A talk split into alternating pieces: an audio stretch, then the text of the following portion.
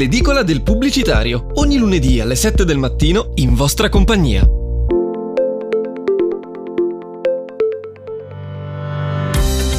Lunedì 25 aprile. Domani potrai parlare con i morti nel metaverso. L'iPhone sarà il nuovo visore per entrare nel metaverso? Burger King ci confonde sempre di più. Netflix e la pubblicità, giusto o sbagliato? Torneremo finalmente alle pubblicità senza filtri? Partiamo con la notizia più scintillante della settimana. Il metaverso per parlare con i morti. Sembra qualcosa di macabro, ma utilizzare il metaverso per consentire rapporti con i parenti o gli amici anche dopo la propria morte è l'idea di Somnium Space. Il tutto sarà possibile creando degli avatar digitali, capaci di assimilare e replicare voce, gestualità e inflessioni. Una piccola magia che richiede però una grande mole di dati personali da acquisire da parte della stessa Somnium Space. Ecco dunque che il reale scambio prende corpo la possibilità di continuare a dialogare con i propri cari dopo la scomparsa in cambio di milioni di dati. Una prospettiva quasi soprannaturale per una ricchezza molto più materiale. Novità dal mondo digitale. E se fosse il nuovo iPhone la chiave d'accesso per il metaverso?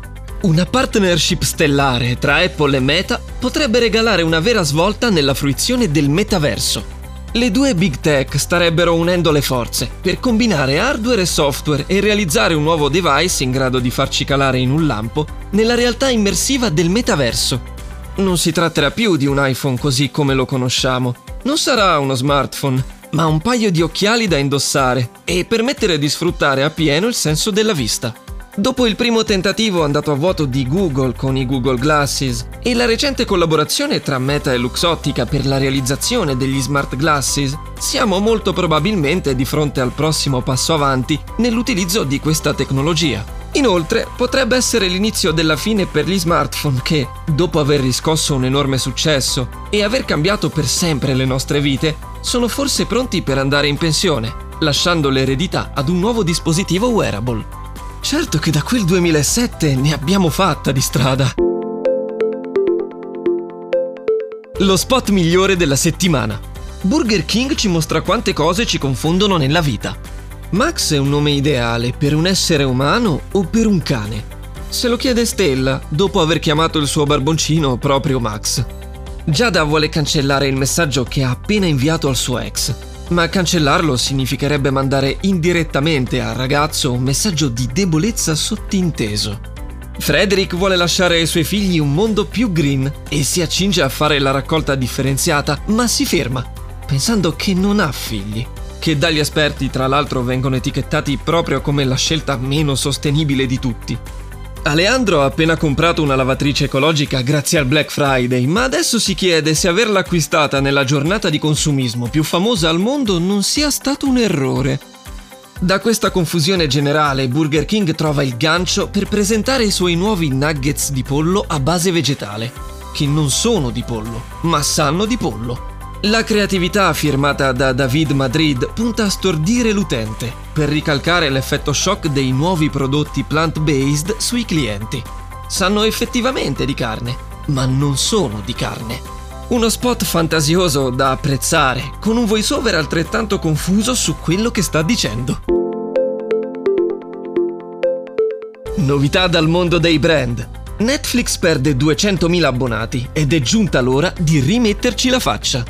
Non è più tanto fresca ormai la notizia che Netflix, pioniere e colosso dello streaming digitale, abbia perso negli ultimi mesi oltre 200.000 abbonati, con un conseguente crollo in borsa e perdite finanziarie milionarie.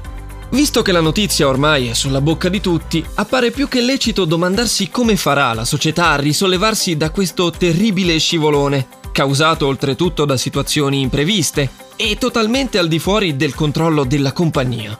Ebbene, la strategia che Netflix starebbe per adottare comprende naturalmente la pubblicità. Sì, ovvio, anche abbonamenti a costi inferiori, ma pur sempre di pubblicità si tratta.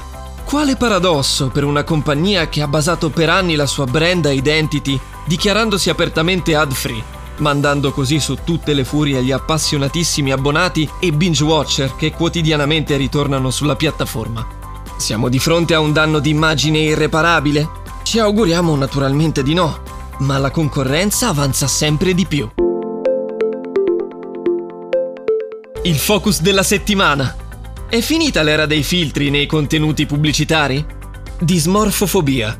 Un tecnicismo medico con le sembianze fonetiche di uno scioglilingua, che è in realtà il nome di uno dei più comuni disturbi psicologici della contemporaneità. Chi ne soffre percepisce in maniera distorta e negativa la propria immagine e si sente costantemente esposto al giudizio altrui.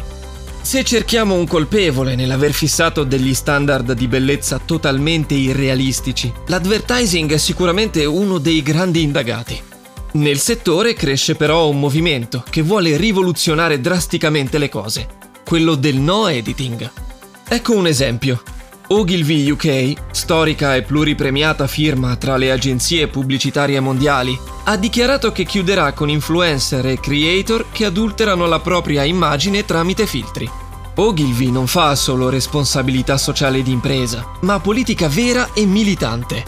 Il governo UK sta vagliando una proposta di legge che vieta l'uso ai fini commerciali di immagini ritoccate e l'agenzia, con questa misura, intende accorciare i tempi. Ma Ogilvy non è sola. Il movimento del no editing ha radici consolidate. Brand come Dove sono attivi da decenni in questa lotta all'artefazione e, quando fanno influencer marketing sul mercato italiano, scelgono quasi sempre figure dal look molto naturale, come Cami Hawk o Benedetta Rossi.